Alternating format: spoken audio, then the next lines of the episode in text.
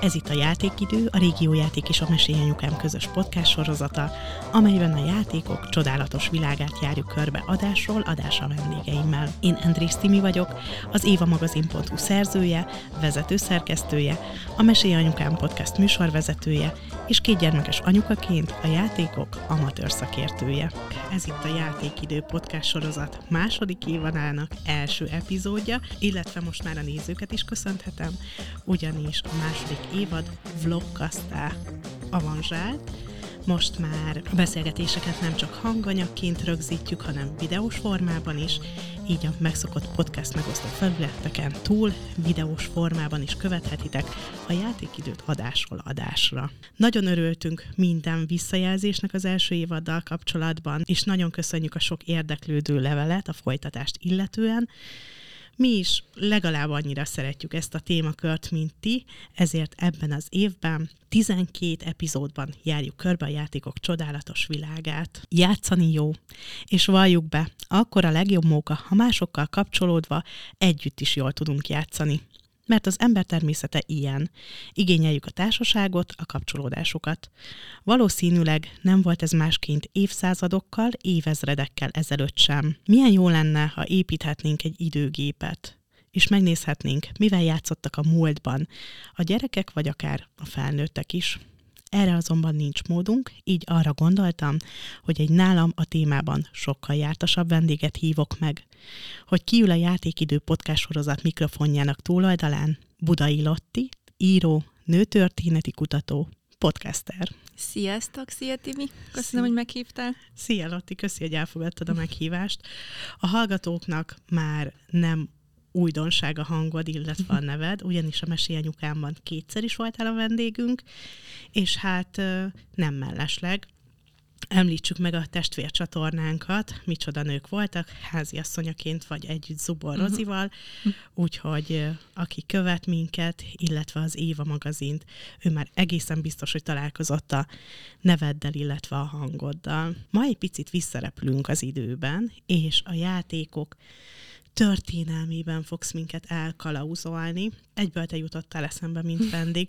Egyrészt tök jó, hogy házon belül van egy ilyen nagyon okos lányunk, aki így annyira otthon van a történelemben. Másrészt pedig, amikor először a mesélyanyukámban vendég voltál nálunk, akkor ugye a rizs poros hétköznapok könyved kapcsán jöttél, és abban ezt a témakört egy picit így pedzegetted. Igen, igen, igen, igen. Ugye hát abban így egy ilyen női életutat járok be, mert hogy igyekszem otthon lenni a történelem minden ágában, de hogy én azért elsősorban nőtörténeti kutató vagyok, tehát azért ez itt is vissza fog köszönni, hogy így pár ilyen nemmel nőiséggel kapcsolatos kérdés is ö, ö, elő fog ö, kerülni, de hát ö, ugye ez a könyv, amit bele annak idején hozzátok is mentem, ez ugye úgy mutat be egy női életutat, hogy kislánykor, tudom, a fiatal lányévek, feleségházi asszony, anya, stb. És ugye ott a gyermekévek kapcsán kerülhetett szóba ez a, ez a játékkal töltött idő. Igen. Most még mielőtt fejest ugrunk. Na, nagyon várom. Én meg nagyon kíváncsi vagyok, mert erről még sosem beszélgettünk, hogy, hogy mi volt ez a pillanat nálad, Lotti, amikor így a, a történelem, vagy így a nő történelem így beszippantott. Mi volt ez, amikor így eldöntötted, hogy ezzel hmm. szeretnél foglalkozni? Szerintem ez nem is döntés volt igazából, hanem egy, egy folyamat, ami azzal kezdődött, hogy én imádtam a régi korok ruháit, uh-huh. a művészet történetet, de a művészet történetet is, meg egy darabig divattervezés is csak azért ke- kezdtem el tanulni, hogy így a, a kosztümökkel, vagy a régi korok ruháival valahogy közelebbi kapcsolatba kerüljek, és amikor történelmi regényeket kezdtem el írni, akkor jött ez a gondolat, hogy amit így divat, később hétköznap történettel kapcsolatban kigyűjtöttem a könyvémhez, annak csináljunk egy külön felületet, ugye ez lett a Risporos hétköznapok, ez volt blog, meg Facebook oldal is hozzá, és hát ugye ezekből meg összeállt egy könyv, ami még egy divat történeti album volt, ez volt a Risporos sorozat első része, aminek én nem is gondoltam, hogy lesz folytatása, tehát hogy így szépen végigmentem a körülbelül ugye a 920-as évek táján fejeztem be ugye azt a könyvet, de akkor ott volt bennem egy ilyen nagyon erős hiányérzet, hogy azért ez így nem fair. Tehát, hogy tök jó beszélni az Edward kori fűzőkről, de hogy akkor nem tudom, a hány millió nő dolgozott mindenes cserétként mondjuk Angliában ugyanabban a korban, hogy arról nem beszélünk, és hogy egy csomó olyan aspektusát kihagyjuk a női létnek, ami Hát ami a fájdalmas, de igaz. Uh-huh. Tehát, hogy mhm. amit mindenképp meg kéne beszélni, és akkor innen jött a folytatás gondolat, és hát azóta is ez a téma fogva tart, és ez egyébként volt 2018-19-ben, emlékeim szerint. Igen, igen, 8. tehát ez körül akkor, 2018. Igen. igen. igen. igen. És egyébként a kosztümös filmek volt, ami így elindított ez azon az úton, hogy a ruhákat említetted. Igen, az, az, az, az, meg egyébként a festmények, tehát engem mindig az anyagábrázolások nyűgöztek le, hogy hogy lehet, nem tudom, ecsettel és festékkel egy ilyen sejem hatást létrehozni mondjuk a vásznon, úgyhogy, úgyhogy valahol ott kezdődött. És az egyébként jellemző így a munkádra, hogy amikor elkészi, elkészülsz valamivel, akkor utána így érzed az űrt, vagy a hiányérzetet, és akkor az egyik munkádból jön a másik. Igen, de ez nem is inkább hiányérzet, mert egyből megtelik új ötletekkel. Tehát, hogy azért ez, ez ezt azokkal, akik hasonló témában dolgoznak, vagy kutatnak, mindig megállapítjuk, hogy ez egy ilyen feneket lemély szekrénye, amiből kiesik egy csontvázjon a következő, tehát, hogy azért ez, ez lehet, hogy egy ilyen véget nem érő történet tegnapi nap egy picit egyeztettünk, hogy ki mit talált, ki hm. mit készült az adással kapcsolatban, és átküldtem neked egy, egy múzeumnak az uh-huh. archív képeiből egy ilyen galériát, és azt válaszoltad rá, játékok voltak ezen, ezeken a képeken, nagyon-nagyon régi játékok, akár ilyen egyiptomi korból, és azt válaszoltad rá, hogy egyáltalán nem vagy abban biztos, hogy ezek a játékok gyerekeknek készültek, uh-huh. hanem hogy ezek lehet, hogy felnőtt játékok, hogyha jól Igen, értettem. mert ugye amiket küldtél, ezek elsősorban ilyen stratégiai játék, vagy ilyen mai sakra hasonló, uh-huh. vagy dáma játékra hasonló. Igen, valami társas játék. Társas játékok voltak, és most nem azért készültek felnőtteknek, és nem gyerekeknek, mert fennmaradtak. Aha. Tehát ami tartós anyagból készült, főleg ugye amiket küldtél képeket, majd lehet, hogy tudunk valamilyen felületetekre rakni is belőlük. Nagyon tehát, remélem. Hogy ezek egyrészt nagyon szépen megmunkált darabok, és általában valamilyen értékes vagy időtálló ö, anyagból készültek elefántcsontból, márványból, ahogy megnéztem. Ilyeneket nem adtak azért régen a gyerekek kezébe, meg hát maga a, a mester munka, amivel ezt létrehozták, mert az eleve egy, hát ezeket költséges lehetett megrendelni, vagy megvásárolni. Úgyhogy, uh-huh.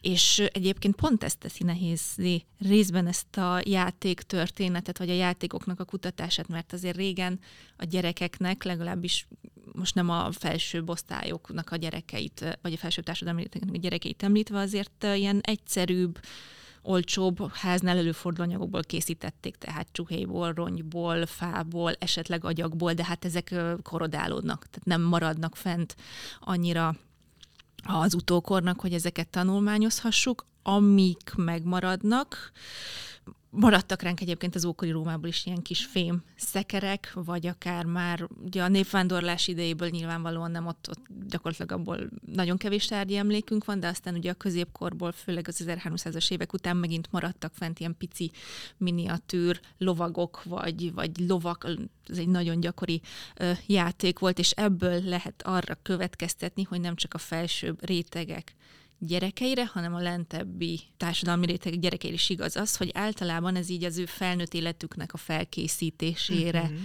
szolgált, tehát hogy ugye a nemesi családoknál a fiúk azok kardokkal játszottak, meg lovakkal, meg stb. És így feltehető, hogy mondjuk egy jobbágy családban a kisfiúk inkább játszottak milyen mini szekérrel, vagy valamilyen kisméretű ökrös szekérrel, vagy amivel ők tudtak azonosulni. Ugye az utánzás is benne van ebben, hm. tehát hogy a Antónia Frézernek van egy könyv egyébként a játékokról, sajnos magyarul nem elérhető, hogy a játék történetéről, ugye ő rengeteg híresőnek az életét dolgozza fel, és ebben a könyvben írja le, hogy egy dolog állandó egyébként a játékok történetében, ez a fantázia, az utánzás és a szórakozásnak a keveredése. Tehát, hogy ebből is következik az a feltételezés, hogy a legalábbis a felnőttek által a gyerekeknek gyártott játékok, azok arra szolgáltak, hogy valamilyen módon így bele szokjanak, tanuljanak előre abba, hogy rájuk milyen felnőtt élet vár, és hogy ez mondjuk így volt esetleg egy jobbágyi vagy paraszti családban, és az az is bizonyítja, hogy a későbbi időkből, amikor már ilyen 19. századból mondjuk, amikor már maradtak fent mondjuk industriális körülmények között készített játékok, ott is mondjuk az angol bányász városokban a legnépszerűbb játék a mini csákány, meg a mini mhm. bányász uh-huh. figura volt. Tehát, hogy ez egy ilyen fontos aspektusa a játékok történetének, viszont ha figyeltél, vagy a hallgatók is, ha figyeltek, nézők, akkor itt észrevetik, hogy itt most fiújátékokról beszéltünk. Igen, többnyire fiújátékokat említettél. Igen, és ami különbség a fiú meg a lányjátékok között, hogy azért a fiújátékoknak még akkor is, hogyha így valamennyire behatárolt, hogy mit készítettek mondjuk egy jobbá, egy városi polgár, vagy egy nemesi fiú számára, hogy azért van valami karaktere, tehát egy lovag, egy munkás, egy valami, valamilyen megkülönböztető jelzője. A lányok számára ezzel szemben egyetlen egy féle játékot készítettek évezredek során, ez volt a baba. Uh-huh. És, hogy már egyből az anyaságra. Igen. Igen, igen, igen. Majd erről is tehetünk fel, fel képet, ezt is rak, beleraktam annak idén a könyvembe, hogy mondjuk az ókori Rómából nyilván ott is egy vanyonosabb kislánynak készült ez, de van ez a grotterosszai lelet, vagy ha valaki rá akar keresni, meg tudja találni, egy gyakorlatilag olyan, mint egy Barbie baba. Tehát egy olyan csontból, fából összerakott babinak még a végtagjait is mozgatni lehetett, viszont nagyon egyértelműen vannak, hogy mondjam, hangsúlyozva azok a női amiket mondjuk így az anyasággal vagy a termékenységgel azonosítunk. Tehát, hogy a széles csípő, a kerekmel, stb. Tehát, hogy ez egy ilyen nagyon eklatáns példája annak, hogy mire akarták felkészíteni kislányokat a gyerekjátékok által. És hát a lányoknak egyébként azért bővült ugye a játéktára, így a 19. században az ipari forradalom és ugye a fogyasztói társadalom megjelenésével, de hát ott is főleg mivel bővült ez a játékszoba, hát kis üstel, kis konyhával, nem tudom, mindenféle ilyen konyhai, konyhai meg mhm. ilyen nem tudom, kis bölcsővel ugye a kisgyerekeknek a gondozására való felkészülésként, és erre hoztam is egyébként egy idézetet. 1862-ben megjelent nyomorultakból egy idézet. Miként a madarak minden szedett-vedett dologból fészket építenek, azonképpen a leánygyermekek is mindenből babát csinálnak. A babát gondozni, öltöztetni, cicomázni, ruházni, levetköztetni, megint felöltöztetni, oktatni, egy kissé megdorgálni, elringatni, dédelgetni, elaltatni, róla valamiről elképzelni azt, hogy valaki, mindenben benne van a nő jövendője és miközben így álmodozik, és locsok fecseg magában, miközben apró ruhácskákat, mellényeket és babák, kabátkákat var, a gyermeklányból leányzó lesz a leánykából nagylány, és a nagylányból asszony. Az első gyermek folytatása az utolsó babának. Egy kislány baba nélkül szinte épp oly szerencsétlen, és egyúttal épp oly lehetetlen, mint egy gyermektelen asszony. Kész. Igen. Meg van írva a sorsunk. Úgyhogy azért ebből mm, látszik egyébként, hogy milyen veszélyei lehetnek mondjuk egy játéknak, illetve pontosabban a felnőttek által a gyerekeknek készített játéknak, játékoknak, mert amikor itt ugye ezt írtam is neked egy ilyen nagyon hosszú üzenetet, hogy úristen, most így milyen mondjuk úgy megvilágosodásom van. Lehet, hogy kitaláltam már ezt más is előttem, de hogy én nekem most állt ez össze, hogy mennyire más üzenet tud, üzenete tud lenni, vagy más funkciója tud lenni azoknak a játékoknak, amit a felnőttek találtak ki, vagy gyártottak le a gyerekeknek, és amit a gyerekek maguk fejlesztenek ki, mondjuk úgy, vagy hoznak létre. Hogy az előbbiben szerintem, tehát a felnőttek által készített játékban szerintem mindig van egy ilyen konzervációs szándék. Tehát, hogy a társadalmi rend fenntartása vagy megváltozatlanság, hogy mindenki maradjon a saját osztályában, rétegében, uh-huh. pozíciójában, ne akarjon messzebbre látni, ne akarjon a bányász gyerek messzebbre látni a bányánál, a parasz gyerek a szántásvetésnél, vagy éppen a, a kislány az anyaságnál. Tehát, hogy azért ez egy nagyon ravasz és egy olyan, olyan eszköz, amivel tényleg be lehet folyásolni hosszú-hosszú évtizedekre, évszázadokra, generációknak a viselkedését. Úgyhogy szerintem ez egy olyan dolog, amivel nagyon résen kell lenni. És a másik, amit meg észrevettem, hogy visszaemlékeztem, nem tudom, nekem valami nagyon kevés emlékem van gyerekkoromból, vagy nem tudom, ilyen 12 éves korom előttről, de hogy próbáltam felidézni, mivel játszottunk mondjuk általános iskolában. És amikor eszembe jutott jó, hogy fogócska, bújócska, szembekötősdi, meg volt ez a gumizás, ezt nem tudom, hogy emlékszel-e, megvan, tehát amikor így... Az ugrálós gumizás? Igen, igen, amikor uh-huh. így mhm. szembeáll egymással két lány, vagy nem tudom, játszhattak fiúk is azért, és akkor ilyen meg volt határozva, hogy milyen, hogy aki középen van, az Egy milyen lépésekkel. Vagy... Igen, meg ilyen meghatározott lépésekkel, meg bele kellett tekeredni, meg újra ráugrani. És így ezek jutottak eszembe, és hogy ezek azért demokratikus játékok. Tehát, hogy ebben nincsen szabály, hogy csak XY lehet, nem tudom, a bekötött szemmel, vagy csak ez lehet fogó, meg csak az lehet hunyó, hanem hogy valahogy, mint hogyha hogy a gyerekekkel amúgy együtt születne egy ilyen egalitárius gondolat, vagy az, hogy bárkiből bármi lehet, csak aztán ez ugye így, így elfolytódik. És itt meg Platontól hoztam egyébként egy idézetet, mert őnek is megvolt a maga gondolata a gyerekjátékokról, vagy a játék fontosságáról, hogy a három, négy, öt és hat éves gyermek lelkületének még szüksége van a játékra. Az ilyenkorú gyermekeknek maguktól megvannak a természetes játékok, és ezekre maguktól rájönnek, ha összegyűlnek. És ebben nagyon igaza volt, hogy egyébként lehet, hogy a gyerekeket kéne hagyni, hogy feltalálják a játékokat. Nem tudom, van egy ilyen játékgyár valahol a világban, de nagyon megnézném, hogy ez mondjuk hogy működne, hogy, hogy milyen az, amikor ők állítanak össze mondjuk egy játékkollekciót. És egyébként még ami ebben az idézetben azért fontos, hogy feltűnjön, hogy ugye azt írja, hogy 3, 4, 5, 6 éves gyermek. Tehát a játékra szánt idő azért a történelem nagy részében a gyerekeknek nagyon-nagyon rövid volt, mert mondjuk 6 éves koruktól már be tudtak állni, segíteni a ház körül Persze. a földeken, vagy mondjuk egy ipari kisiskolás korukban meg tényleg már szinte kötelező is volt. Egyébként vannak ilyen játékok, hogy válaszoljak a kérdésedre. Na. Mostanában újra divat, vagy lehet, hogy most jön be divatba, a nyitott végű játékok. Uh-huh. Úgy képzeld el, hogy te egy fadarabot látsz csak belőle, de hogy az a fadarab, az lehet egy, egy bogár, lehet egy kő, lehet egy egy bármi, amit a gyerek fantáziája enged. És nagyon sok ilyen kis színes kis golyókat képzelje, vagy ilyen-olyan forma, amiből ilyen mandalákat készítenek, és aztán az a kék mandala, az majd egykor víz lesz, mm, mert hát úgy rakja jó. ki a kis golyókat, vagy kis kockákat, hogy az most az óceán, és akkor a bálna abban fürdik, vagy esőcsepp, és akkor felhőket formáz belőle. Szóval ezek a nyitott végű játékok, ezek most is ott vannak a játékpiacon, de az jutott eszembe, miközben hallgattalak, hogy nagyon érdekes, amikor az ember szülő lesz, nekem az volt a gondolatom, hogy amikor kibújik az a kisbaba, mm. az egy ugyanolyan kisbaba, mint ezer éve a kisbabák. Igen. Vagy tízezer éve, vagy egy millió éve, és hogy... Vagy ami a világ másik felén születik egyébként. Igen, hogy az, az a kisbaba, az mindenhol, meg mindenkor ugyanaz a kisbaba volt. És hogy gyakorlatilag kaptam egy ősember babát. Érted? Mert hogy annyira a nulláról indul, és hogy ha megfigyeljük így a gyerekeket, hogy mivel játszanak, hogy nekik még minden játék. Minden, igen, igen. Szóval elviszem az erdőbe sétálni, és talál egy botot, amiből lehet, hogy puska lesz, lehet, hogy kukker, talál mellé egy kavicsot, és akkor abból a kettőből összerak még valamit, és hogy annak a gyereknek tényleg minden játék. És az, hogy én mit adok neki, milyen játékot vásárolok, az tényleg nagy felelősség, mm. hogy rácsatlakozzak az előző gondolatodra. Mert hogy hogy mi, mi alakítjuk ki a gyereknek az első nézőpontját a világról. És egyébként én gondolkoztam is ezen, hogy mi az a kor, amikor egy kisbaba vagy kisgyerek így mondjuk úgy, hogy elkezd összezavarodni, hogy mi az, amivel ő játszhat, vagy mi az, ami neki való, vagy amit szabad. Tehát, hogy most ö, ö, nem tudom, mondjuk még ha nem is lát reklámokat a tévében, hogy most a reklámban a kisfiú űrhajóval játszik a, a lány meg Barbie babával, amiről majd szintén kell majd beszélnünk a Barbie babáról, mert annak is érdekes sztoria van. Vagy hogy amikor látja, hogy más gyerekek kezében milyen játékok vannak, tehát azért ez egy nagyon mélyről épülő rendszer azért. Tehát, hát hogy ez igen. így mikor kezd el beszivárogni az ő természetes ösztönei közé.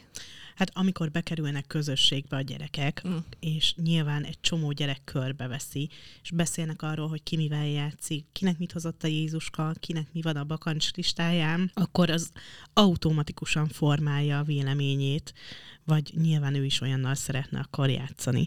De kicsit azt érzem a kérdésedben, hogy ilyen nemekre határolódva igen, tetted fel igen, a kérdést. Igen, igen, mert azért ennek nagy jelentősége van mm. mind a mai napig. Tehát, hogy, és rég voltam játékboltban, egyébként azt, azt bevallom, de azért az emlékeim olyanok, meg, meg nem tudom, két éve talán egy ismerősünk gyerekének kerestem, hogy azért még mindig, tehát még mindig azért van szétbontva, tehát hogy még mindig látod, hogy valahol valami rózsaszínes, vagy kékes, és hogy a fiúknál azért még mindig több a, hogy mondjam, az ilyen aktivitásra ösztönző, vagy gondolkodtató, építő, kreativitást jobban felélesztő, vagy éppen nem tudom, mondjuk ilyen hát most nem azt mondom, hogy agressziót proponáló, mint mondjuk a katonák, vagy a G.I. Uh-huh. Joke, de hát, hogy az ilyen nagyon maszkulin férfias, vagy ilyen nagyon erőteljes nem tudom, energiával rendelkező játékok, még a lányoknál meg ugye még mindig azért ez a gondoskodás.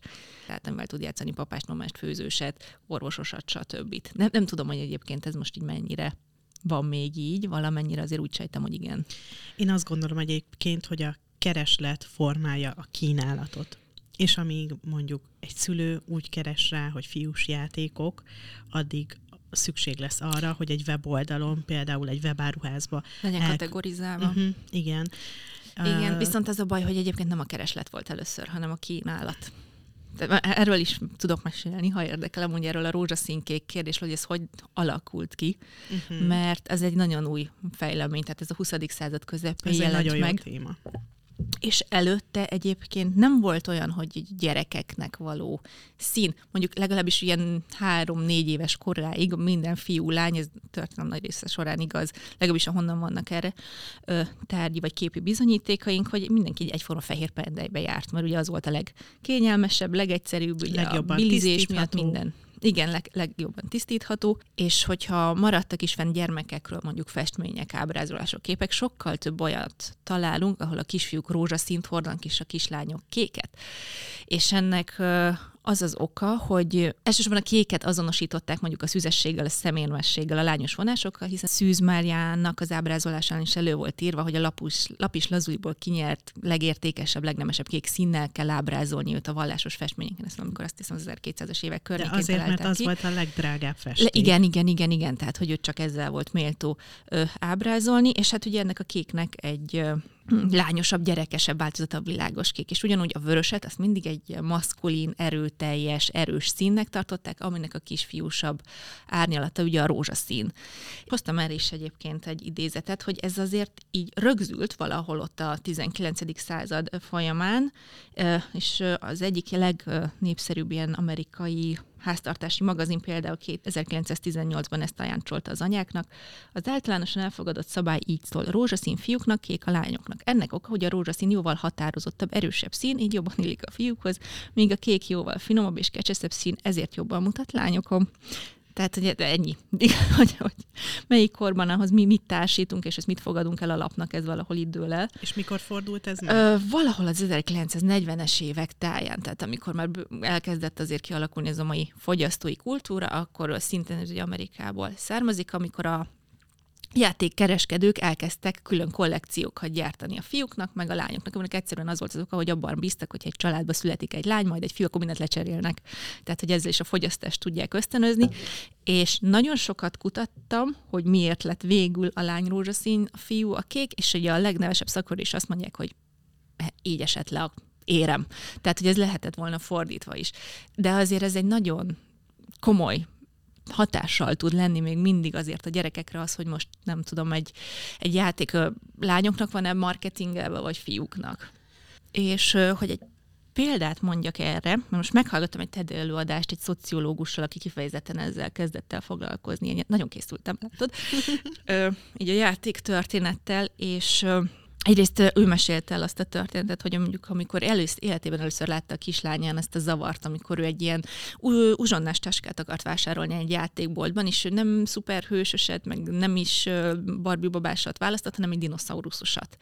És amikor megfordította a dobozt, rá volt írva, hogy szuper uzsonnás táska fiúknak, és akkor te így teljesen ö, megzavarodott, hogy most akkor ezzel neki szabad játszani, nem, és nagyon hosszú beszélgetéseket folytattak az anyukájával arról, hogy nyugodtan játszál dinoszauruszokkal, hogyha szeretnél, de hogy, hogy ott ütött nekem a szöget a fejem, hogy ez egy borzasztó nehéz lehet kiszerelni azért a gyerekeknek a gondolkodásával, hogy mit tehetek meg, meg mit nem.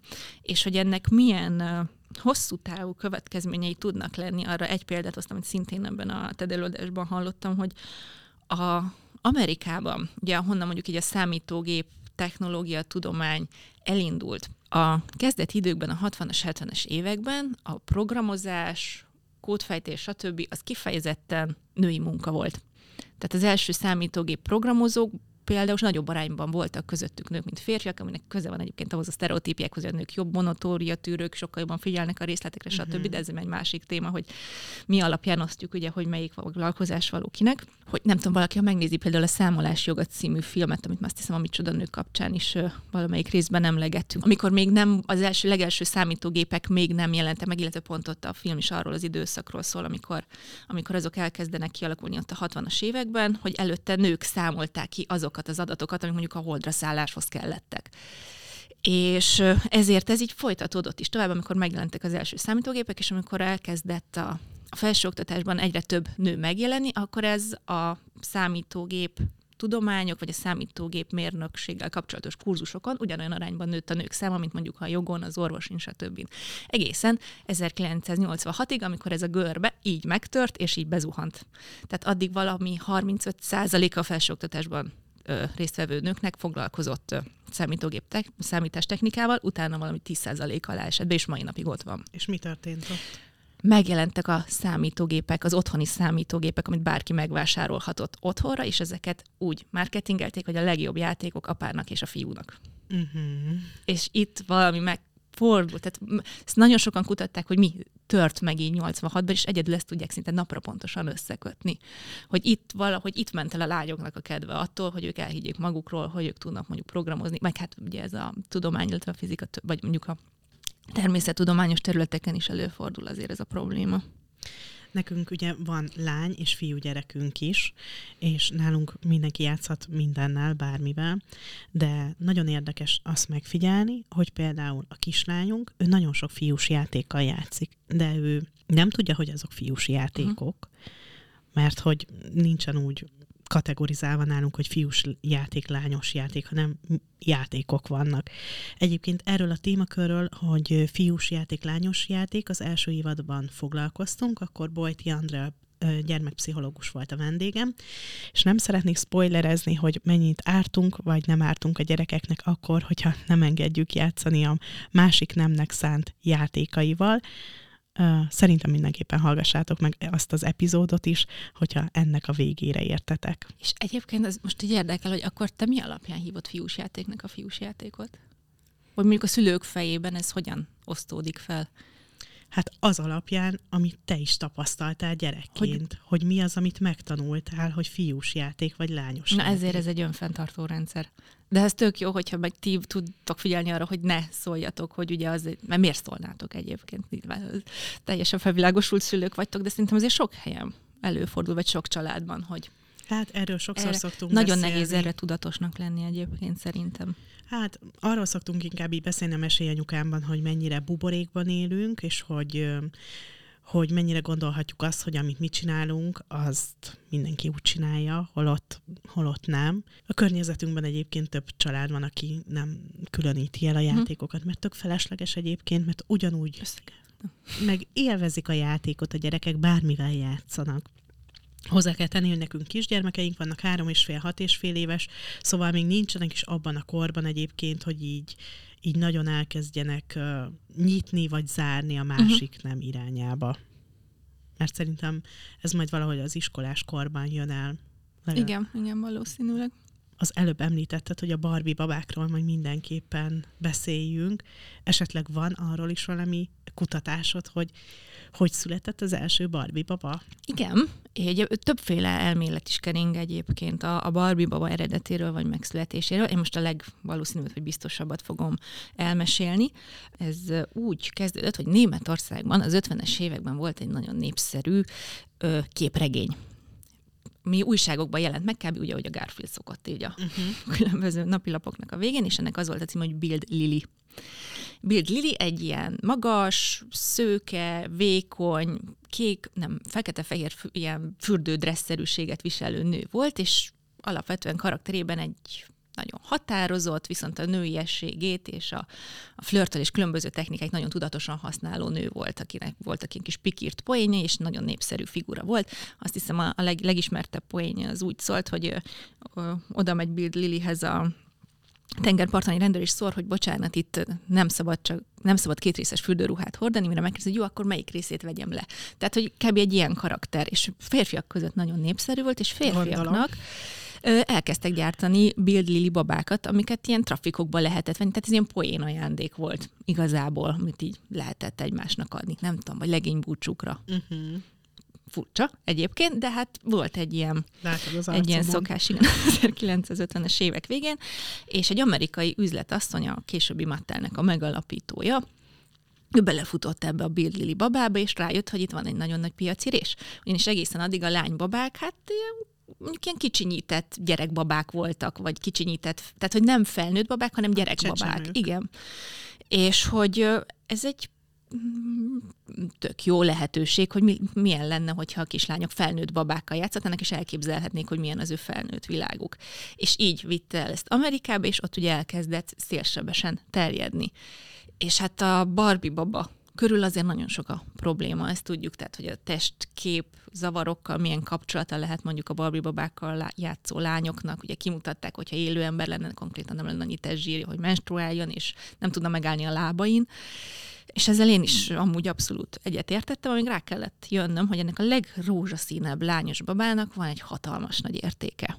Ugyanis ez az 50-es, 60-as években lett népszerű Amerikában, amikor minden irányból ugye azt tolták a nőkre, hogy nekik ugye a második világháború után ö, vissza kellett térni az otthonukba, jöttek haza a katonák, mindenképp el kellett őket takarítani a munkaerőpiacra, és egy hatalmas ideológiát építettek arra, hogy a nők térjenek vissza az otthonukba, mert ez most a nőiség kiteljesedés, és csak azzal foglalkozzanak, hogy szuperfeleségek jöjjenek, és a legjobb házi asszonyok legyenek.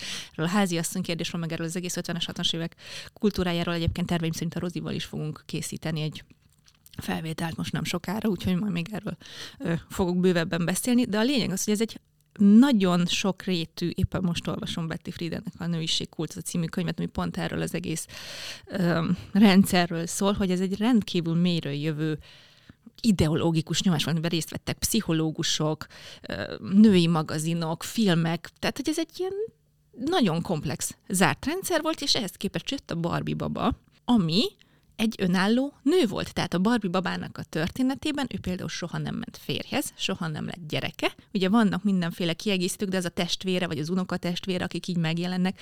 Ugye a Ken is megjelent, de ő Igen. csak a barátja volt. Barátja és volt. Barátja volt, nem a férje. Sose házasodtak össze.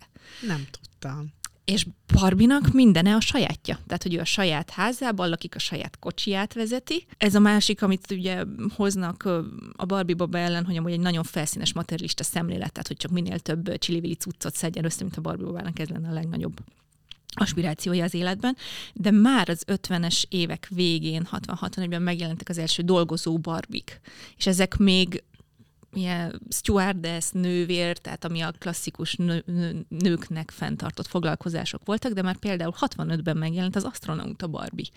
És hogy ugye akkoriban egyébként pont arra propagáltak mindenütt, hogy vagy már a gimnáziumból menjen férhez, vagy csak azért menjen főiskolára, hogy onnan, ott találjon férjet, ugye ez a Mona Lisa mosolya című Igen. film, ha bárkinek eszébe, ez teljesen erről szól, és Barbie nem adta fel a munkáját. Tehát ő egy független, önálló, nem tudom, belevaló nő maradt, és azért ez egy nagyon érdekes dolog, hogy ezt valahogy így meg, meg tudott maradni egy ilyen szigetként ebben a világban. De azért mára már egy kicsit változott a test összetétele. Igen, na erről lemaradtam például. Igen. És hogyha... De mindegyiknek, vagy csak vannak ilyen speciális kiadások? Hát szerintem egyébként mindegyik egy kicsit természetesebb lett. Aha mm, ahhoz mert, képest, hogy tudtam. nekünk milyen mhm. barbink uh-huh. volt, de van egy ilyen speciális, egy Igen, ilyen az, azt lehet, hogy erről hallottam. kiadás, és pont minap valakivel beszélgettem, hogy nekik csak ilyen Barbie babájuk van, viszont ruhát alig találnak rá, hogy megvan a normál testkinézetű Barbie baba, a ruhákat viszont ők varják rá. Szép. Mert hogy ugye lehet kapni külön Barbie ruhákat is így kollekcióban, igen, ilyen igen, kardróbot. Igen, emlékszem. De hogy, hogy arra Barbie-ra meg alig találtak. Úgyhogy saját maguk készítik otthon a ruhát. Ha első világbeli problémák egyébként. De szép tőlük. Nem tudtam, hogy nem házas társak voltak nem. Barbie és Ken. csak a boyfriend. Boyfriend baba. Így lett, így lett bevezetve a piacra. Na hát, mi mindig összeházasítottuk őket. Na hát ez meg ma más kérdés, igen, hogy aztán mit játszik vele otthon a kislány, de hát az, az meg ugye már megint így Igen, de egyébként ma is nagyon-nagyon sokféle ilyen foglalkozású barbit lehet Igen, kapni. azt hiszem most már van elnöknő is, meg kongresszusi képviselőtől elkezdve tudós minden, úgyhogy Igen, azért ez, ez jól is tudom, jó. még mozgássérült Barbie is van Na. a piacon, úgyhogy most már nagyon-nagyon sok fele nyitnak, és ez nagyon jó dolog. Neked volt Barbie babád? Na, na, rengeteg. És megvan? Nem rengeteg, de kettő-három biztos van. Valahol megvannak még, igen, meg Barbie házam is. Úgyhogy igen, ne, nem, ez nekem is megvolt teljesen. Tehát a magam úgy, tényleg, hogy egy kislány ezzel szeretne játszani, nincsen semmi baj a barbizással, csak ne vegyük ki a kezéből az építőkockát se, vagy a, vagy a kis űrhajót.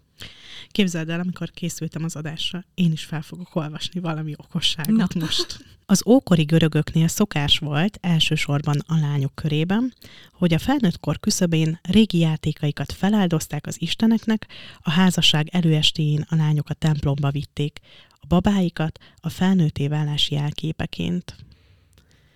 Megint a lányok. A, a lányok, akik feláldoznak a házasság oltárán mindent. Egyébként szerintem ez egy szép szokás valahol, hogy így Igen, bár mondjuk azért, ha már elképzelünk egy fiatal lányt a felnőtté válás küszöbén, akkor mondjuk ilyen 18, 19, 17, de ez a görögöknél ez inkább jelentett 14-15-öt. Tehát, hogy ott nem csoda, hogy ott, tehát ott azokkal, valószínűleg azokkal a babákkal szegények még aktívan játszottak, és hát szükség volt egy ilyen Igen. nagy ceremóniára, hogy akkor És- el tudja fogadni lelkileg, hogy Hát meg aztán még jött a nász éjszaka, amire általában szintén megint elég felkészületlenül aminek elég felkészületlen álltak elébe a fiatal lányok, meg egyébként az ókori görögökkel kapcsolatban nagyon nagy téveszméink élnek velünk bennünk, tehát mondjuk mire nem tudom, gondolsz? elképzelünk egy ilyen periklészi aranykort, amiről tanulunk ugye a gimnáziumban, hogy Mhm. fejdiász, meg a templomon, meg stb. És nem jut eszünkbe, hogy ez kizárólag férfiaknak létezett ez a világ. Tehát még egy olyan zárt világ, mint amilyen mondjuk az ókori görög polgárok feleségei, amiben az ókori görög polgárok feleségei szenvedtek, az, az egy, egy, egy, egy mai szaúd-arábiai háremnél is zártabb volt. Tehát törvény tiltotta meg, hogy mondjuk kinézenek egy-egy város, vágyas városokba az ablakon, mert hogy biztos arra használnak, hogy felszedjenek valakit az utcán. Tehát egy nő általában nem hagyhat el azt a felső lakrészt, ami neki a gyerekeknek és a női szolgáknak fenn volt tartva, kivéve ha a valamilyen vallási ünnep volt, vagy az ősei sírját ment gondozni. Ez a kettő még piacra is szolgát kellett küldeni, különben meg szólják, hogy mit lófrál ő az utcán. Tehát ezek így azért kimaradnak, ami történelmi tudományainkból, hogy amikor elképzelünk egy agórát, valahogy nem tesszük hozzá, hogy ott aztán nőtte nem láthattál Bizony. sétálni. Igen, igazad van egyébként, nyilván nem ez a kép él bennünk, meg nem ezt a tudást erősítik bennünk az iskolában. Ehhez ilyen plusz hozzáolvasás kell, hogy ez a kép megszülessen a fejben. Nagyon nehéz ebből a hangulatból átkanyarodni egy másik elrontani. Ez egy olyan könnyed résznek ígérkezett, azt hittem, ez a, ez a játék történet.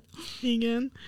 Egy másik érdekesség, amit ide felírtam magamnak, az az, hogy Tutehámon sírjában találtak már egy társas játékot, ami egy táblás játék uh-huh. volt ugye akkor, és hogy mennyi társas játék ered már 4000 évvel ezelőttről mondjuk Kínából, vagy az ősi Egyiptomból, és hogy ezeket a társas játékokat, például a malom, azt mondjuk még uh-huh. a mai napig játszuk. Remélem, hogy majd ezekről is tudunk becsatolni képet az Éva magazinon megjelenő cikkbe, mert hogy nagyon érdekes, amikor először megpillantja az ember, hogy végig gondolja, hogy vajon ezzel hogy játszottak, vagy hogy mi volt a szabály, mert nyilván leírást azt nem találtak uh-huh. hozzá a feltárásra. ez így hogy maradt fent egyébként, Igen. nagyon érdekes. Én egyébként úgy tudom, hogy az üveggolyókat is találtak egyiptomi sírokban. Tehát, hogy ez az üveggolyós játék is onnan ered, és ugye aztán ez ugye a 19. század üveggyártás terjedésével ez egy ilyen tömegjáték, vagy mindenkinek elérhető játék lett. Hát igen, a Pál utcai fiúkban is ugye golyóval játszanak. Igen, igen, és ez igen, most igen. nagyon jön vissza egyébként a golyópályák a mai játékok közé. Én meg vettem egyszer képzeld egy pár éve magamnak karácsonyra ilyen olasz kézműves, ilyen vintage üveggolyókat, úgyhogy És mit csinálsz vele? semmit beraktam egy vázába, hogy valaki tanítson meg. Én például nem tudok golyózni, nem tudom nekem, vala, vagy nem tanították meg, vagy valahogy teljesen elfelejtettem. De úgy még egy játék jutott eszembe, aminek érdekes az eredet, az az ugróiskola. Ezt az elvileg az ókori rómaiak találták ki, hogy azon gyakorlatozzanak, persze teljes menetfelszerelésben a légiósok. És hogy ez egy olyan pálya volt, amin nekik valahogy így ilyen gyakorlataiknak így a, a, a része volt, és hogy lehet, hogy nem tudom, ez itt is lehet, hogy az utánzás révén terjedt el, hogy a kisfiúk akarták utánozni azt, ahogy kilesték, hogy esetleg hogyan gyakorlatoznak.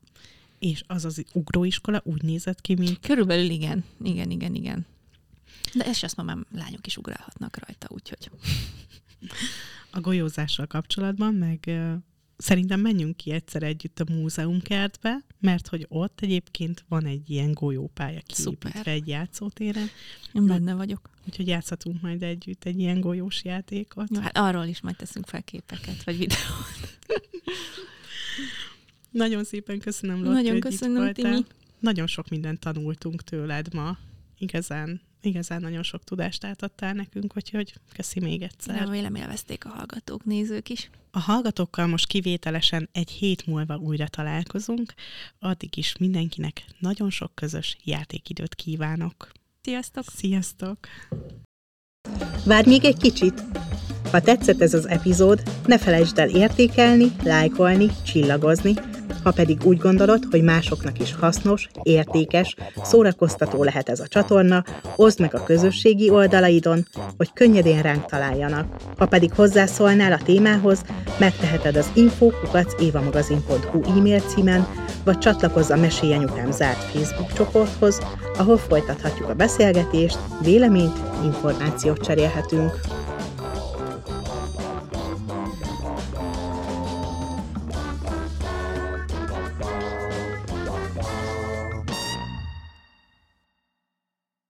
A műsor a Béton partnere.